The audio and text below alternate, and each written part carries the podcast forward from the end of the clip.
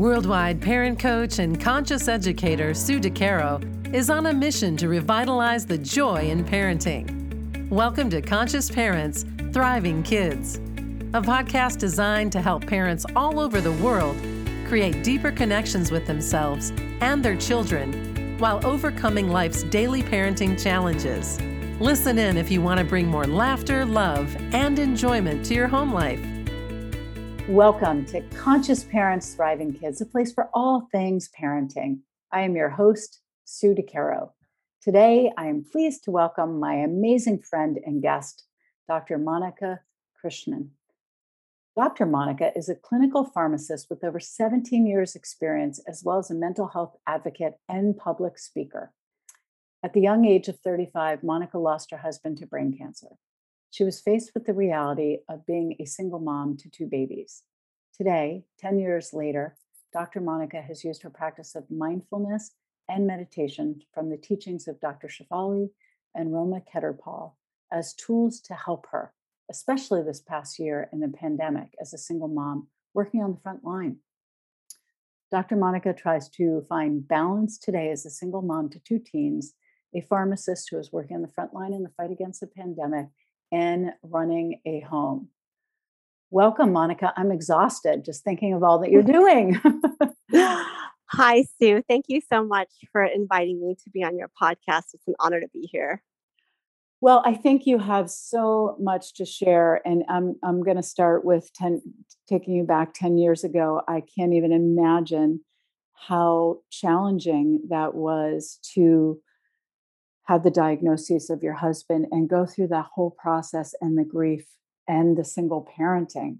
Can you share a little bit of, you know, that experience and and how challenging that was and what you learned about yourself through those times?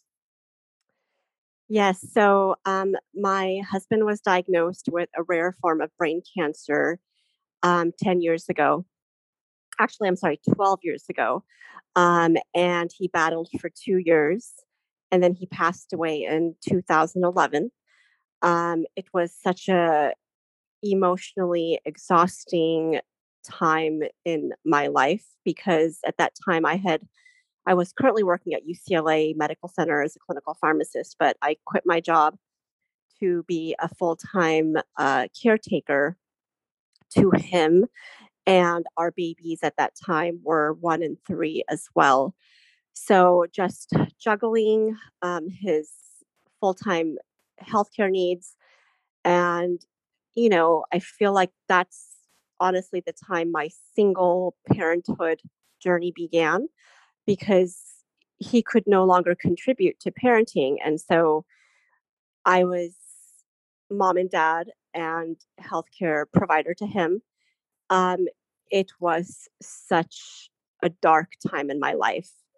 Um, he passed away in 2011, and now I was abruptly pushed into the role of single parenthood, um, mom and dad to my two girls. And at that time, I did not have a job because I had quit my job. So here I am, single parent, no job, and just trying to find my place in this scary world all alone um, with two babies. Um, so yeah, that was 10 years ago. Wow, and and I haven't known you for quite that quite that long. However, the last few years and what I've seen uh, from you is just a tower of strength and incredible heart and just beauty showing up in the world. So I'm curious because I can't imagine in 2011, you know, you were feeling like a tower of strength. You know, as you said, it was abrupt, it was challenging, and, you know, a dark place, of course. What has been some of the, uh, I want to call them secrets, but um, things that you have been able to learn about yourself that has helped you through this dark place of you know, abruptly becoming a single parent, uh, losing the one you love and the father to your children, and then being there for your children as well through the grief, their own grief as well as yours. Yeah. So, you know, like you mentioned, I'm a huge advocate for mental health. And the biggest reason I became an advocate for mental health is because not only as a clinical pharmacist did I help patients, but I now had become the patient. I was dealing with grief and depression, and my kids had to go to therapy. Um, I went to therapy, counseling, and I did this for many years. And at one point, I was on medication because I needed the help. Um, and I think it's a um, a bunch of different things over the past, probably the first five to seven years after Satish's death. It was exercising. I joined a gym, so that really helped me mentally. Um, even though I would find myself crying while I'm working out, um, I like I mentioned, would go to uh, weekly, monthly therapy sessions. I joined a grief counseling group where I got to meet other women um, who were my age and were going through the same thing. I had put my children, um, and this is one of the most important things I did, I put my children into um, support uh, therapy for children, um, and it was through art therapy you know, and the kids were really little. My my youngest was only three, and my oldest was five when Satish passed away. So my three year old didn't really understand what it was, what was going on, but my five year old did. She was having a really tough time. So the first couple years was really making sure that the kids were okay, getting them the right care, putting them through therapy, and then focusing on myself. And um, it's been a journey for about, I would say, a total of seven years of all of this stuff and getting to a place where I can say I'm truly on the other side now and using what I have gone through, the pain, and now turning it into something of service to help others who may be going through this or have gone through this. Mm. I love how you're talking about turning it into service because these last seven years, I imagine, have taught you so much about yourself through all the uh, facets that you've engaged in to support yourself and your family through these really dark times.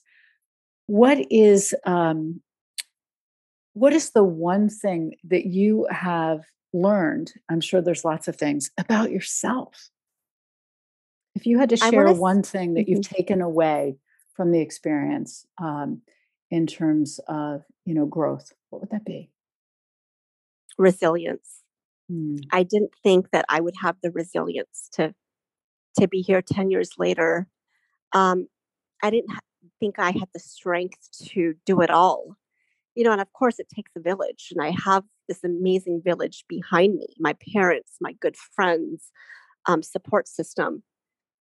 But I did n- never, I could have never imagined that 10 years later, I'd be this strong to talk about openly my grief, my mental health struggles, um, and the resilience that one has to get over such a such a horrible experience.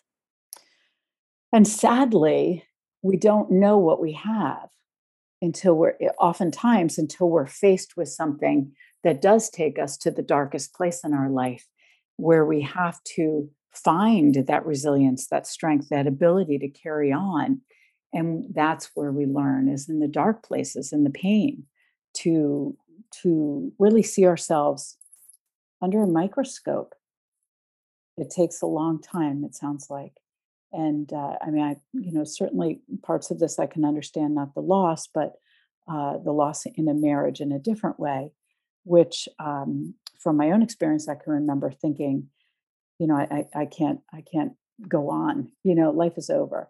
And obviously, you know, it's not relatable to exactly what you're talking about here in terms of loss and death, but we're faced with pain in so many different ways. And it certainly does, when we're open, help us to learn more about ourselves.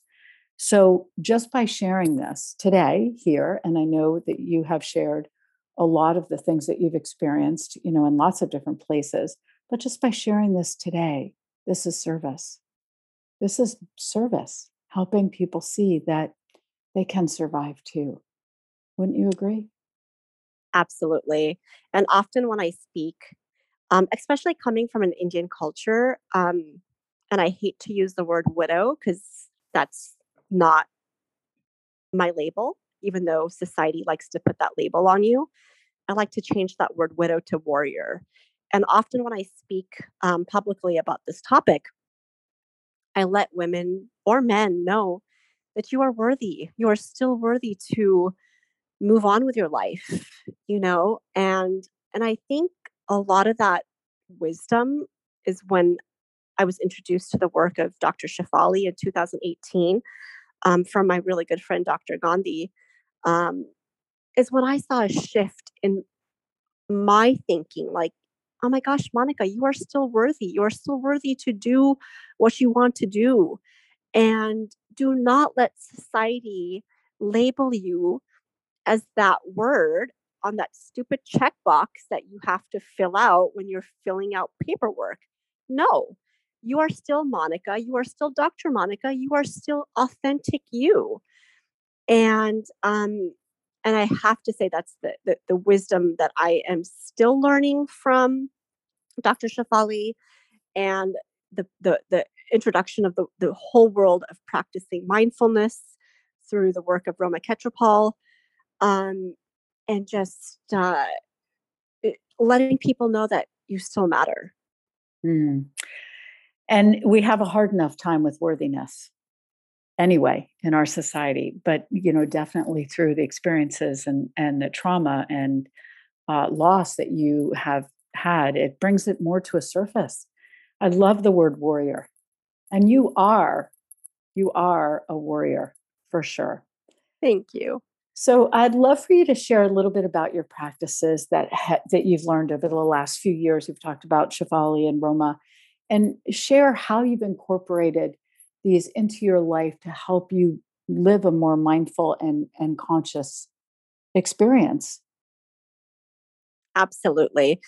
You know, I think um, when you are dealing with grief and death and loss, um, and it happens to somebody like myself at a young age, and you don't hear about something like this happening to other young women, um, it was really, really hard for me because I felt alone and isolated in the early days. And when I really started to understand the wisdom through the works of Dr. shefali um, I realized that it just is. It just is. And that's her famous quote that she would always, you know, talk when she's talking about her wisdom.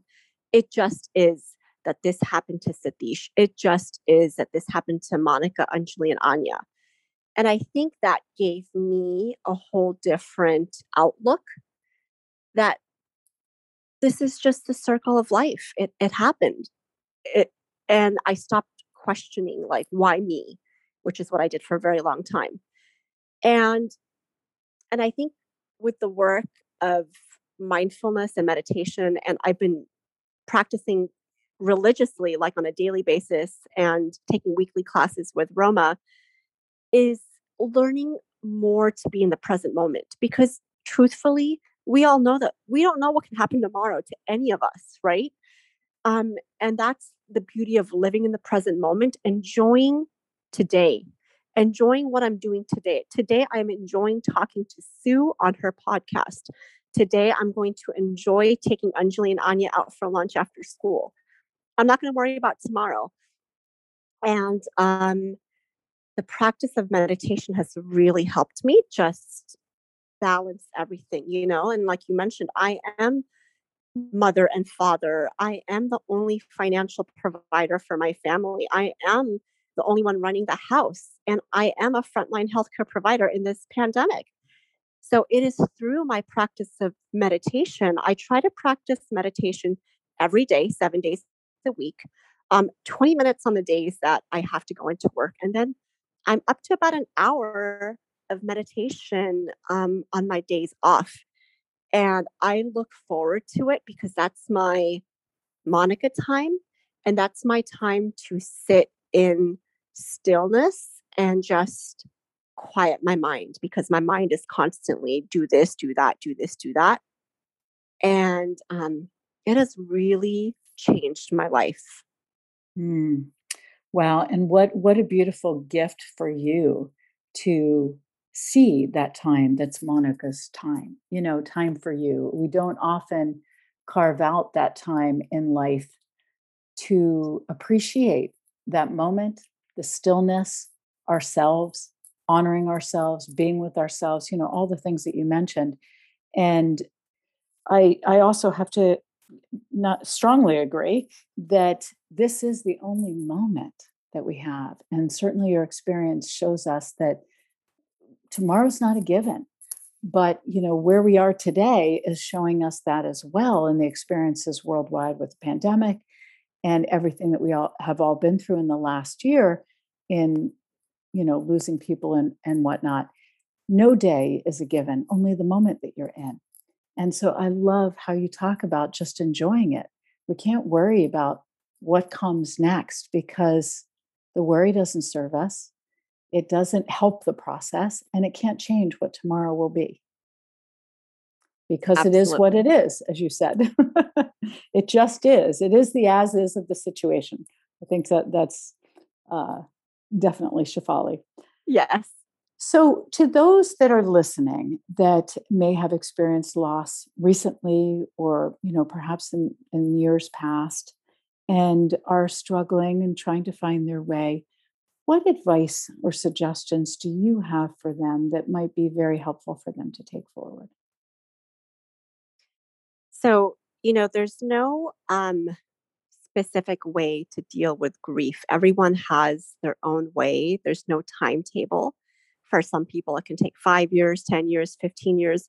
And I often say, so grief is something you never get over, right? It's it stays with you till the very end. Um, you just learn to coexist with it. You learn to walk alongside life with it. So, I often tell people and the advice I would give to the audience is give yourself grace. Just getting up in the morning and doing your daily routine and getting out of the house. You're doing you're doing the best you can. You don't need to solve everything in one day. Um, so give yourself grace and pat yourself on the back that you are doing the best you can at that very moment. Um, seek help you know, I often felt kind of like, oh my gosh, it I felt ashamed at times asking for help. But then I turned that around and I'm like, you know what? Asking for help is a sign of bravery. You know, ask that friend for help, ask that relative for help. Seek help from a therapist if you need to go speak to a therapist. Help can be in many forms and it's okay to ask for help and make time for yourself. Like I make time to spend time with my girlfriends and or meditate or go for a walk or you know whatever you need to do for your own self-care because we play so many roles um, especially as parents and we give give give give give to others we have to be able to fill our own cup before we can fill others mm. I love that. I love that. That's so, I mean, making time for ourselves, the me time is so important. But one of the other things that you said about grace, because many of us don't have grace, period. You know, we're very hard on ourselves. We expect a lot from ourselves.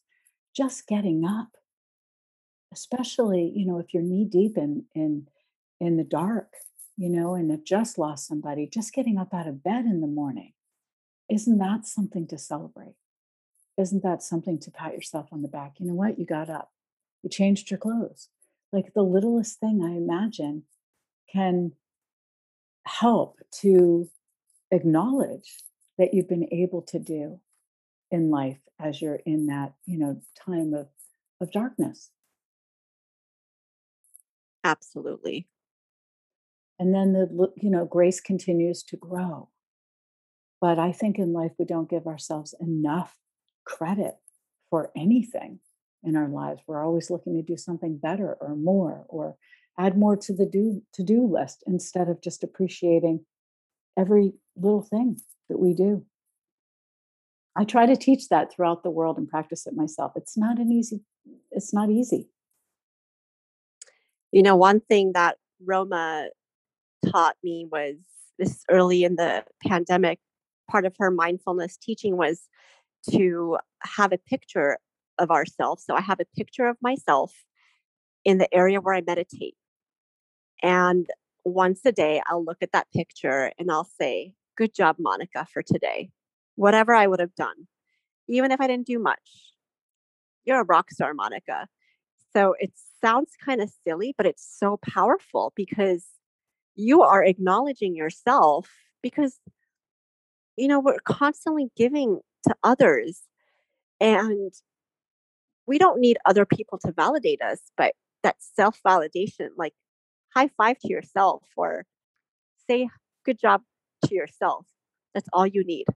Mm, we can be our own best cheerleader. I love, I, as you started to talk about that picture, I smile from ear to ear thinking, mm-hmm. how great is that to look at yourself in a picture or even a mirror yes. and and just say something positive is can be just so encouraging so energy filling and um, help us to move forward with the next step, whatever that might be. I love that. What a brilliant idea. And I think that's another thing that many people can take away today in trying to bring forward that acknowledgement, that grace, that understanding that we are doing the best we can each and every day, every minute of the day. No matter where you are in your experiences in life. right? 100%. Absolutely 100%.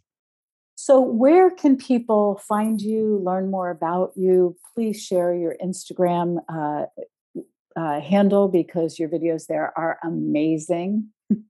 oh, thank you. You know, I had been off social media for a very long time. And honestly, I just started social media when the pandemic began to do medical videos.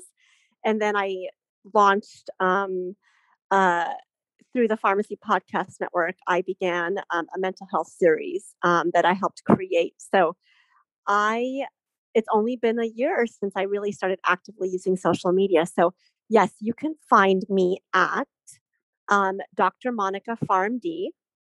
Um, that is the only um, social media platform. Instagram is the only social media platform I currently use. Um, and then you can find um, a bunch of my public um, speaking engagements um, in my link in bio. And my first podcast episode that I had done was in 2018 called Smashing the Stigma. And that's an introduction to when I went through my mental health, my depression. Um, and that's when I was introduced to the work of Dr. Shefali. So that you can find in my link in bio but yes, that's where um, you can find my work. And your work is awesome. I love what you share. I'm a huge fan on Instagram, and you just bring a smile to my face every time I see you. So, thank you for what you do in this world and, and just for what you bring out and sharing so vulnerably and really helping people uh, to find their way. Thank you so much. Yeah, I think, um, you know, this pandemic has taught all of us um, you know, so much. And we are truthfully in the largest mental health crisis that the world has ever seen. And just seeing not only as a clinical pharmacist day to day, you know, what what I'm seeing as far as patients, but just seeing all the um, mental health talks just on social media and and the spreading of awareness um, just brings a lot of passion to me. Just you know, being able to openly talk about something that there's such a huge stigma around and bringing awareness because truthfully, mental illness can happen to any of us. It can happen to ourselves, it can happen to one of our children, it can happen to a loved one. Um, so I think it is something that really speaks to me and uh, just puts me in fire to want to do more in this field of medicine. It's awesome. And I'm sure you'll continue to be inspired to do more. I'm sure of it. We'll have to keep our eyes out uh, for all that you share as you move forward and continuing on this path. Thank you so much, Sue. Thank you. Thanks for joining. And to our listeners, thank you for joining us. And remember, every moment is a new moment for conscious connections. Thanks for listening to Conscious Parents Thriving Kids. If you like what you heard, the best compliment you can give us is to share this podcast with a friend. And be sure to give us some stars and a favorable review at Apple Podcasts or wherever you listen in.